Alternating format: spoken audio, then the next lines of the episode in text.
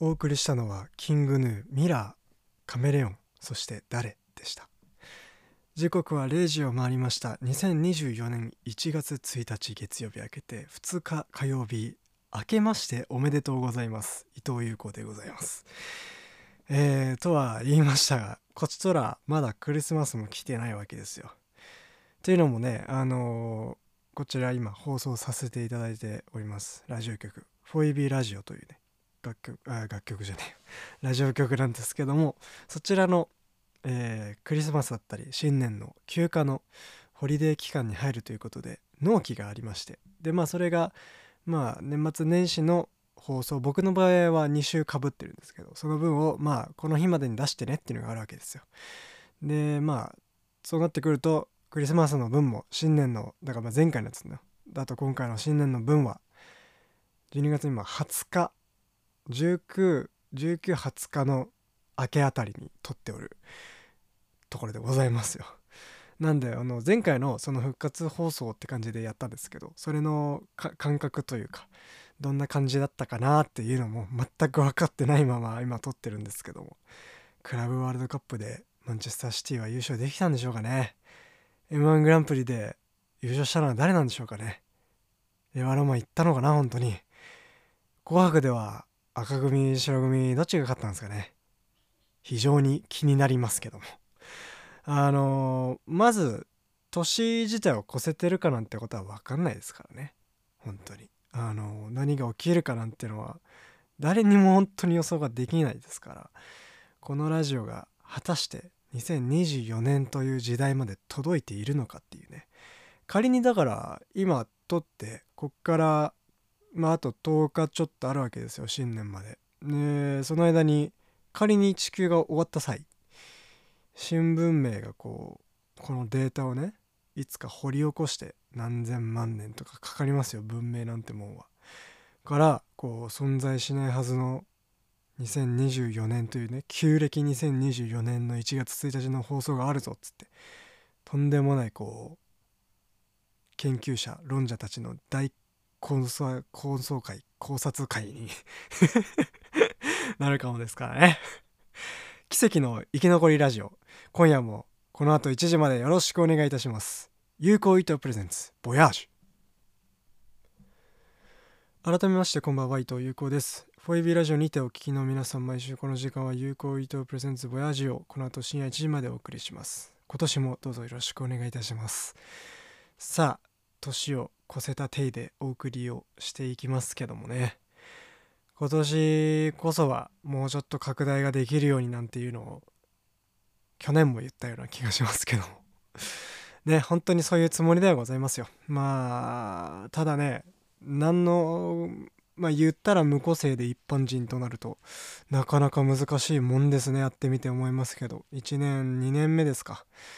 だからあれか次の5月4月ぐらいで2年が丸々終わるっていうねちょっと怖さがありますけども。今夜が第73回放送ということで、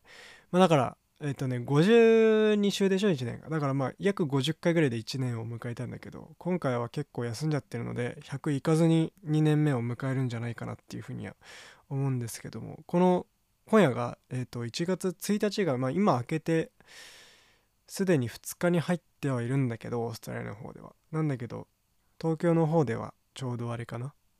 1日の23時からなんでギリギリ2日に入れるぐらいでこの番組が1回目終わると思うんですけどこの新年のガチの正月一発目の本当1日にできんのは初めてなんじゃないかな。去年そんなギリギリというかいいタイミングでできたことあったんだろうかって感じなんですけど。ニュース。でえー、オーストラリアクイーンズランド州。ケアンズの方でですね今記録的な大洪水が起きてるらしくて。でサイクロンですね。あのー、この時期は結構サイクロンが来る時期だったとは思うんですけど僕も高校生とあと大学生1年で、まあ、合計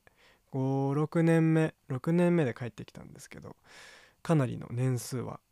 まあそんなにね上には上は全然全然いるんですけどまあ今の段階ではカナダの年数行ってたというのもありまして、まあ、ハリケーンの時期のも経験してます。でゴールドコーストだったんですけど高校が。でまあ言ったら日本で言うと逗子とかあの辺鎌倉とから辺の感覚海岸沿いなんですけどそこだとまあそんなにめちゃくちゃひどいってことはなくてまあでも学校のグラウンドが芝生なんですけど、そこがもう全部川になるみたいなぐらいではありましたね。なんですけど今回はまあそれを多分はるかに凌駕する勢いで来ていましてかなりちょっと危ないぐらいの状況になっているということででケアンズとなると、まあ、クイーンズランド州北部なんででゴールドコストとブリスベンっていうのはで今ここのラジオ放送してる局も南部なんですよね。なので、まあ、若干地理的には違うんですけどこういうと確かこのラジオもケアンズのケアンズの南部側だとギリ届いてたはずなんですよ。ちょっと僕はその周波数の範囲まではちょっと詳しくないんですけど確かあのー、最初の地元の方でやってた番組でもキャンズのお天気を調べてたこともあったのでなのであの若干もし届いていてもしたまたま今これを聞いてるよっていう人がいたらね、まあ、日本語しか分かんないんで日本人とか日本語スピーカー限定になってしまうんですけどそれでちょっと安心まではいかないけどさあの僕が本当にただ単に何でもない話をする1時間なんですけどお付き合いいただけたらなというふうに思います。本当にちょっと気をつけていただきたいんですけども。でだからニュースとかでさこれ今あの最近気になって調べたりしてるとそのケアンズ自体がもともとあの付近の海とか川とかが基本的には入んないでくださいねってなってるんですよね。でっていうのもそのなんでかっていうとそのワニなんですよ。でワニの生息地域なんでもう看板にさ、まあ、例えば日本とかの山奥とか行ったらこうちょっとこう注意みたいな感じで熊出没とかさ鹿がいるかもしれませんが気をつけてとかあるじゃん。それがあのアリゲーターマークでワニなんですよね。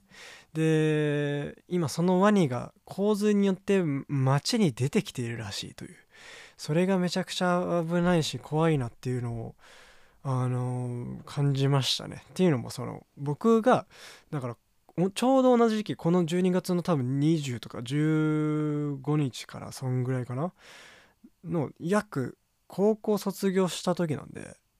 え？ー、いつだ？2023年前2年前3年前か。ちょっと今早すぎて恐れおののいてるんですけども。あの高校を11月末で卒業したタイミングで一緒に住んでた親戚の家族とあの、まあ、卒業旅行がてら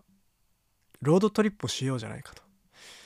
でケアンズにまず一旦飛びましてそこからこう南下してゴールドコーストに帰ってくるって形でこうキャンピングカーを借りてそこからこう至る所にキャンプ場に泊まりながらねあ2週間ぐらいかけて旅行をしたんですけどそのだから最初の出発地点的なものがケアンズでで一緒に子供たちと回ってたんですけどやっぱそのところでもあの、まあ、ワニ園みたいなのがあってそれを見に行ったりとかあとは実際にその何ていうんですか滝か滝の森林のフォレストの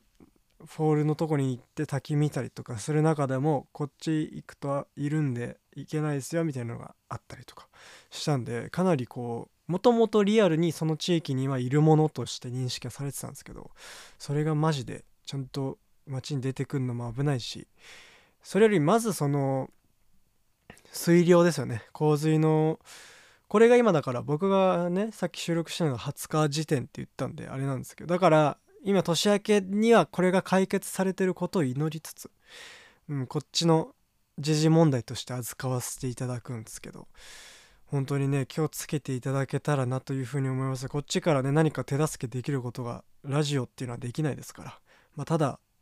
この無音の空間に音をはめていくってことだけはできるんでそれだけやってきたらいいなっていうふうに思います。ということで以上ニュースでしたんですけども。あの今夜はねちょっと年明け早々めちゃくちゃ FM します。はい。あの一応僕のこの番組は FM ラジオ局ながら AM っぽいことをしたいって思ってずっと番組作ってきたんですけど、えっと、今夜はめっちゃ FM します。っていうのも、あのー、前回キングヌーのアルバムの話を年末ね最後の放送でちょっと若干触れる形でして何曲かけたんですけど今夜はもうほんとその特集的な形でね今日の放送の始まりで気づいたと思う気づいた方は気づいたと思うんですけどあの冒頭のね3曲をお送りしましてまああれはねちょっと作り的に地続きなのでちょっといっぺんにかけたいっていうのがありましたのでちょっと3曲っていうちょっとでっかい形でかけさせていただいたんですけどもまあ全曲は1時間なんでかけれなくて。なんでまあ自分の中でちょっとセレクションじゃないですけどさせていただいて音楽をかけようと思います。ということでまずえー、まあ本編1曲目的な形にはなるんですけどもお聴きください。キングヌー一途アルバムバージョン。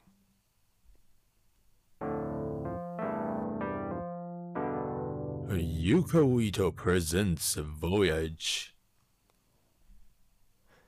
お送りしたのはキングヌー一途アルバムバージョンでした。改めまして伊藤優子です。ブリスベン FM98.1 4EB ラジオ。この時間は日本語放送有効伊藤プレゼンツボヤージをお送りしています。えいえーと一途はリリース当初ですね。オリジナルバージョンがえっ、ー、と「呪術廻戦」のアニメの「呪術廻戦ゼロっていう映画があったんですけどそれの主題歌だったんですね。それの主題歌のリリースのタイミングでこの番組でもかけてるはずなんですけどその映画もね何ヶ月半年とかかな後くらいにブリスベン住んでたんですけどそのブリスベンでも上映が決まってそれを一緒に住んでたあのマイキくんっていうねこの番組にも出てくれたことありますけどあのすごく僕が好きな慕ってる兄さんなんですけどその人と一緒に見に行った思い出がありますね。でだからなんかそのオーストラリアの映画館でこうアニメ見つつ主題歌でラスト爆音のその映画館の音響ってやっぱちゃんとしてるじゃないですか。なんかそこでキングヌーが聴けるっていうのもね。で「境目」っていうもう一曲あったんですけどその2曲に連続でバーって聴けるっていうのがちょっと個人的には激アツだったなっていう思い出がありつつあの今回はそのアルバム版っていうねまた違うアレンジが入ってるんですよね。でこれが何て言うんだろうそのキングヌーって出す楽曲とライブが結構当たり前に違うっていうのがスタンスとしてあってでそれは彼らも公言してるんですけどそのいろんなスタンスがあると思うんですけど僕はそれは一つのあのスタンスとしてめちゃくちゃ好きで大好きでであの昔今年のね頭ぐらいにあのタイムワンの音楽イベントにキングヌーが出た時にまあアワードですよね言ったら。ねそれなんだけど、まあ、スペシャルライブ的な形で数曲をお送りするみたいな機会があったんですけどそこを僕は生配信かな公式が上げてた YouTube のアーカイブか忘れちゃったけどそれを見ててでそこで一途もやったんですよ。なんだけどそのライブ版のアレンジが全然楽曲と違くてそれが今回入ってるアルバムバージョンと、まあ、割と酷似してるんですよね。僕の記憶上は。なのでちょっとそのもあってちょっと個人的におおそれで試してたのかみたいな。それともライブが良かったからそのどっちが先かっていうのが分かんないですけど。あのー、2月にあの五大ドームツアーの中の福岡公演に当たりまして。でそれがまあ一輝くんというねこの番組のジングルの声でおなじみ僕の高校の同級生なんですけどその子と一緒に行くことになってるんでなんかそれも聞けたらなっていうアレンジがまた楽しみだしそのアレンジのアレンジもしてしまうのかみたいなそういった期待もありつつなんですけども。あの先週ね復活して2ヶ月ぶりぐらいだったと思うんですけど少しその間の話をしようと思いましてですね。あのー、第71回と銘打ったポッドキャスト版のみの配信の方では少し触れたのかな？あれかインタビューを受けたよって話とあとジャケ劇っていうポッドキャストのアートイベントに出たよ出たよっていうかあの出させてもらったよって話をちょっとしたんですよ。でなんかそれもすごいまたもうちょっとだけ話したいんだけどあのめちゃくちゃいい経験であとインタビューもさなんつうの？まあ素人が受けるインタビューだしあのインタビュアーの人も別にプロっていうわけではないっていう。でノートっていうサイトでそのインタビューの記事として出るっていう形なんだけど個人的にはそのラジオをこうやってでこっちも素人ですけどやらせてもらってこうちょこちょこいろんな人を招いたり招かなかったりする時も多いんですけどそのできるだけ一人でやってみたいってのもあるからね。なんだけどやっぱりいろんな人を呼んでみたいのもあるからそれで呼んで喋ったりとかしていくとこっちがこう聞きたいこととか番組として聞聞きたいことっていうのを考えながら進めていくじゃないですか。なんだけどそのインタビューはそれがまあ言ったら逆転するんですよ。だからまあもちろん向こうにも質問のいわゆるマニュアル的なものはあると思うんだけど。で大まかに過去現在未来で自分のことを掘られるみたいなフォーマットだったんで、まあ、そこはおそらく全員共通であると思うんだけど。そこも気にせず何て言うんだろう。自分について聞かれてそれを考えて答えるっていうのが割と新鮮だったんですよね。だからこうゲストとして自分が出てるってことじゃないですか。だからそれがすごい楽しくって。なんかこう本来なら恥ずかしくって言わないことを言っちゃいましたね。なんであのいつか体裁をやめてもらう日が来るのかもしれないんですけどぜひ読んでいただけたらなと思います。ラジオ人っていうラジオ人みたいな人って書いてね。あのタイトルで無名人インタビューさんっていうところのノートのアカウントに載ってますのでちょっと気になった方はぜひ。もしかしたらこの番組の放送後記とかにもあのリンク載せれたらいいなって思うんですけど、まあ、ノートの方にも実際書いてるしね。番組の放送後記自体を。なんでインスタの方はさなんかあれだよね。リンクが貼れないんだよね。だからなんかそれが心残りではあるんですが。そうそのそんなことも話したんだけどそのポッドキャスト版の中で少しそのなんで更新できなかったかみたいなのでいろいろやってたんだよって話で。でちょっと目標に手がかかりかけてたんだよみたいなことを軽く言ったと思うんだけど。あのまあつまるところそれに届きはしなかったんだよね結果ね。結果は話としてはそうなんだけど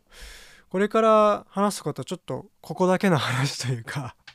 あのマジで誰も聞いてないと思ってるからこの番組。だからあのちょっと内密にお願いしたいんだけどこの去年帰国してからもうその前からねこのラジオは現地でもやってたし向こうでのみんなでやるチームでやる番組にも参加させてもらってたからでずっとラジオ好きだったしみたいな。でだからずっとラジオの仕事がしたいっていうのは息巻いてたんですよ。でそれもあって帰ってきて自分のやりたいラジオっていうのが日本にしかないものだから日本のラジオの世界が僕は惹かれていて。とはいえじゃあラジオの仕事ってなんだよって話なんだけどたくさんあるじゃないですか。それはね裏方も演者もその企画だったり広報だったり営業だったりいろいろあるんだけどもう今の、まあ、帰ってきてからの自分としてはまずその世界に入ること自体が最初の目標であってもちろん最終的な地点みたいなものはあのもうその範疇で視野に入れながら見据えながらどうしていこうっていうのはあるんだけどそうは言ってもまず入んないことには何も始まらないわけでだからもう何でもやりたいぐらいの関係のある仕事であればその周りの業界であれば何でもいいぐらいのもう受付でも何でもねあのお水買ってくる係でも何でもいいからって感じで。だから帰ってきてからすぐいろんなところにあのまあ言っても自分がだから通える範囲というか都内とあとその近辺といろんなところにこうラジオ局とかにメールをしたりねあの履歴書を送りつけたりとかねしながらやってたんだけどやっぱりこう、うん、ちょっとこれは個人的な感覚ですけどオーストラリアよりかは断然学歴主義の社会なんですまだ。あの全然学歴が強ければもちろん強いんですよ。で僕は今休学をしているということはもちろん所属というかその入学はしてるんでそこのなんだろう実績的なものを見てもらえる部分は多少なりあるとせあるにせよ高校までしか行ってないことになってるわけですよ。でもちろんそうじゃなくてもあの生きてはいけるしそこからこう羽ばたく人たちだってたくさんいるんだけどだからなんだろう全てにおいて間違ってる間違ってないこれが正しいとかそういう話をしたいんじゃないんだけどあのこういった業界においてましてや局員ととかのなるとやっぱりそこは関係してくるのかなとかも勝手に思いながらね。まあとはいえそれがあんのかそもそも自分の実力だったり才能がないのかって話なんでただまあそれで書類で受からないことが大半だったんですよねでそういうのが続いてまずその例えば大学卒業してないと出せないよっていうのがあったりとかするとそこで弾かれとかしちゃうんでああ資格がないのかみたいになりつつでまずこの業界ラジオ業界自体の採用がかなりあのこう公になって公共の場で出回ってるものは少ないんですよね。なんですけどあのだからこういう機会もなかなかなくあればどんどん出していくみたいなだからこう日々日々サーチしながらお話聞きながらみたいな感じでやってはきてたんですけどそのとあるラジオ局の採能採用に書類が通ったんですよね。でとあるという言い方をさせていただきますしあの絶対に名前出さないんですけどそれがまあ自分にとっては言ったら初めての面接になったわけですよ。で今までもこう同級生が来年から就職するっていう話をずっと聞かされてきている1年なので いろんなね面接の話とか聞いてたからちょっと気になってあのもし通ってもあの辞退する前提ですごいそれは申し訳ないんだけど自分のこの経験というかねあのー頭の中にその話を理解するデータを植え付けときたいと思ってこうオンラインの入社面談みたいのを何回か受けたことはあるんですよ。なのでなんかこう感覚としてどういったものなのか何を聞かれるのかみたいなところをこうニュアンスとしては一旦データは収集はしてたことはあったんですけどこう対面でやるっていうのは初めてでさ。で、まあ、となるとついにまあ、髪を切るわけで。あのやっぱり僕は結構長かったんですよね。髪にか肩にかかるかかかんないかくらいだったんですけどまあさすがに清潔感的なところで難しいかなっていうのでちょっとね高校生ぶりぐらいかな。高校のねもう3年生ぐらいからはもうほぼ、まあ、整いながらもう伸ばし始めてはいたのでかなり34年ぶりぐらいにあの完全に切りまして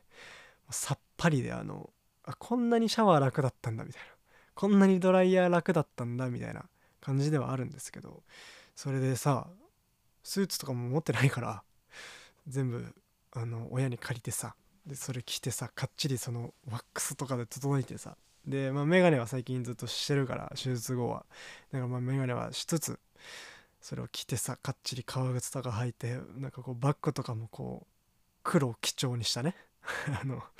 いわゆるそういうバッグを持ってさ特に何かが入ってるわけじゃないんだけど、まあ、バッグは持っといた方がいいだろうってことで持って行ってさ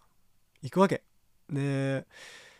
受付で面接に参りましたと。伊藤優子ですと。よろしくお願いしますって言ってじゃあこのフロアに行ってくださいっつってこのフロアに行って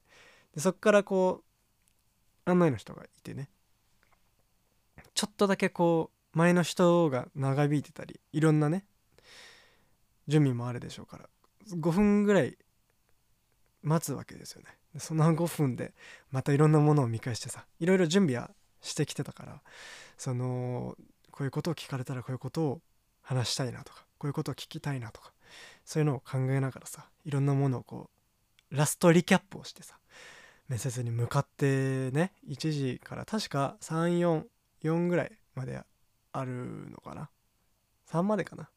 でなんか、まあ、テストがあってとかもろもろで合計4とかそんな感じだったと思うんですけど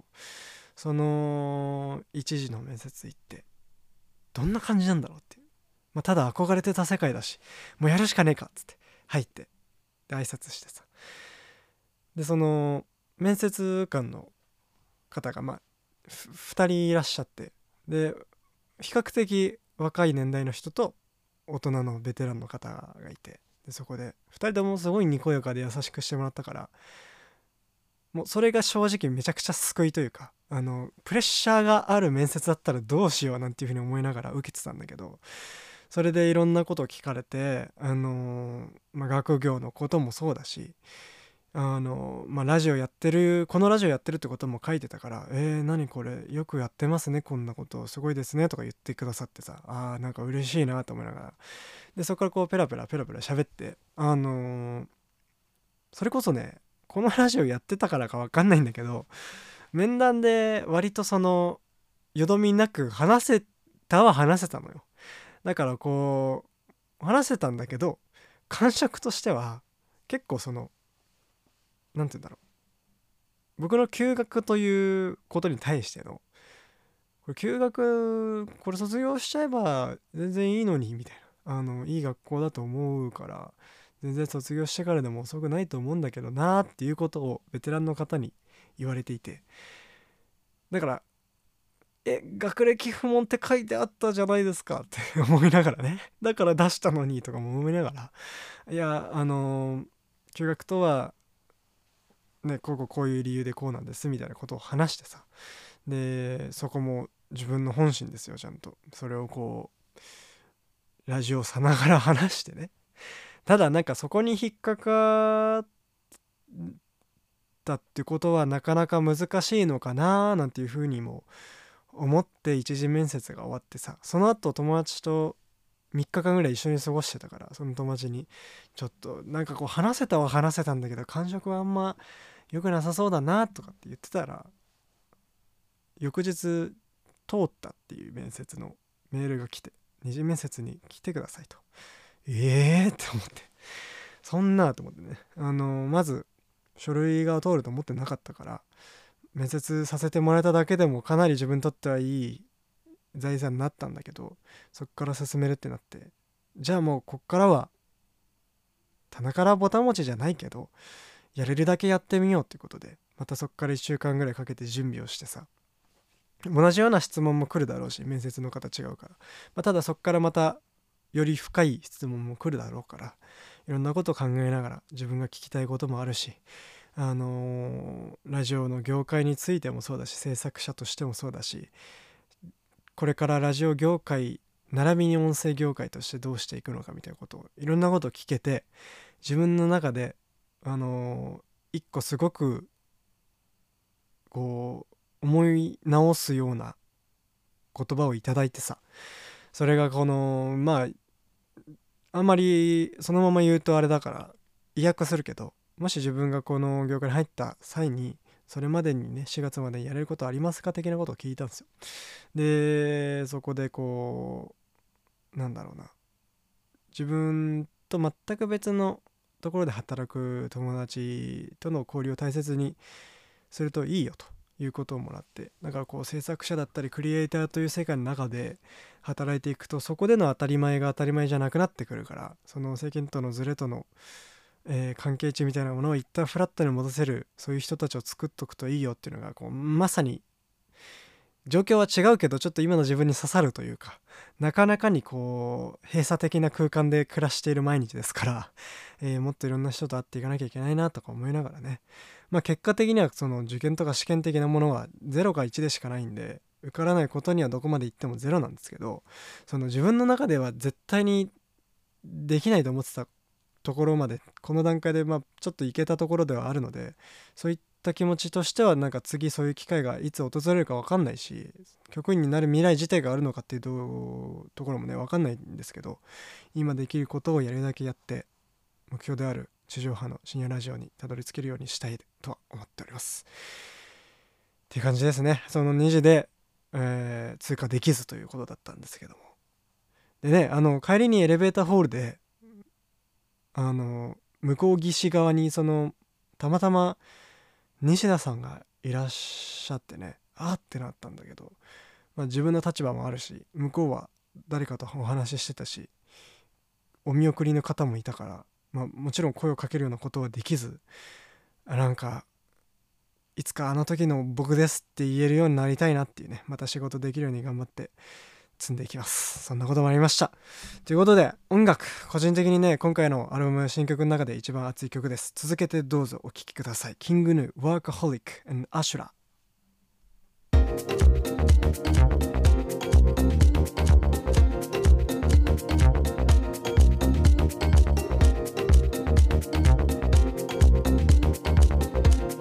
Yuko Ito presents Voyage.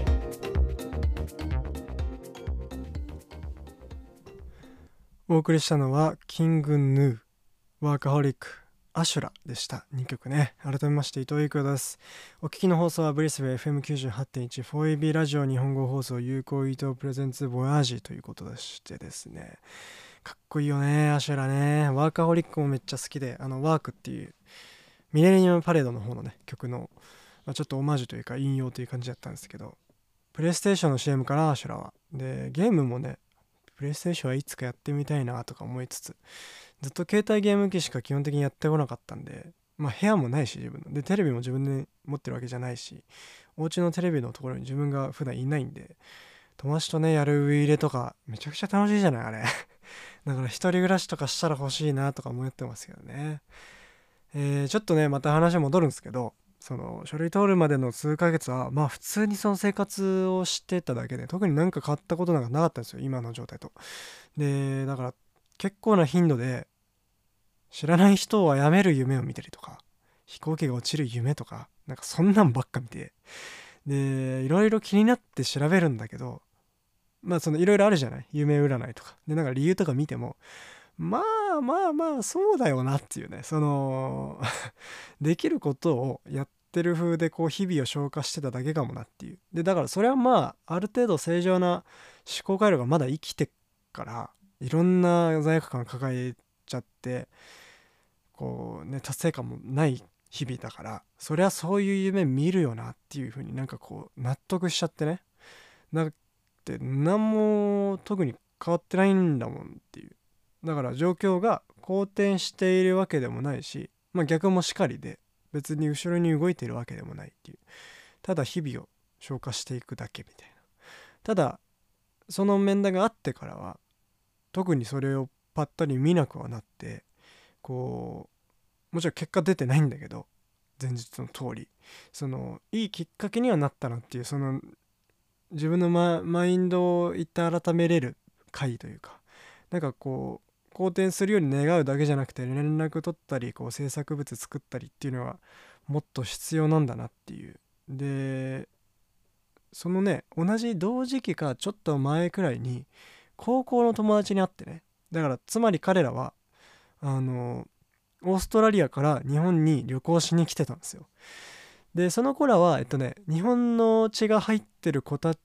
ちが大半で5人ぐらいなんですけどハーフだったりクォーターの子もいたのかな？気もするんですけど。で高校ぶりかな？で1人ずっと仲いい子はな大学の時ちょっと会ってたけど日本帰る前とかにね。なんだけどあの久々に会ってご飯をしてさちょっとあの友達に教えてもらったバーをさぞ我が物顔で連れてったりしたんだけど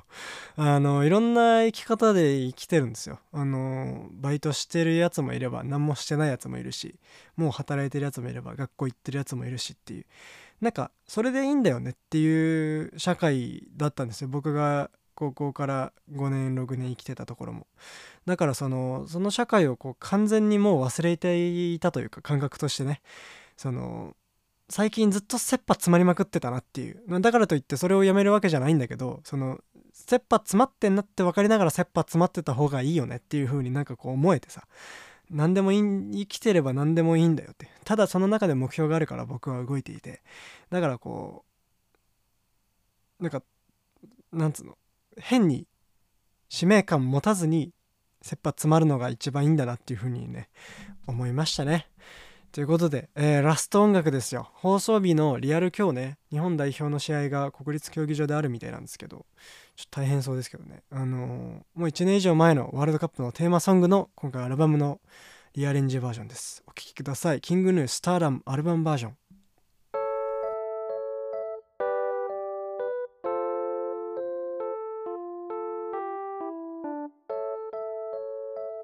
Yuko Ito presents Voyage.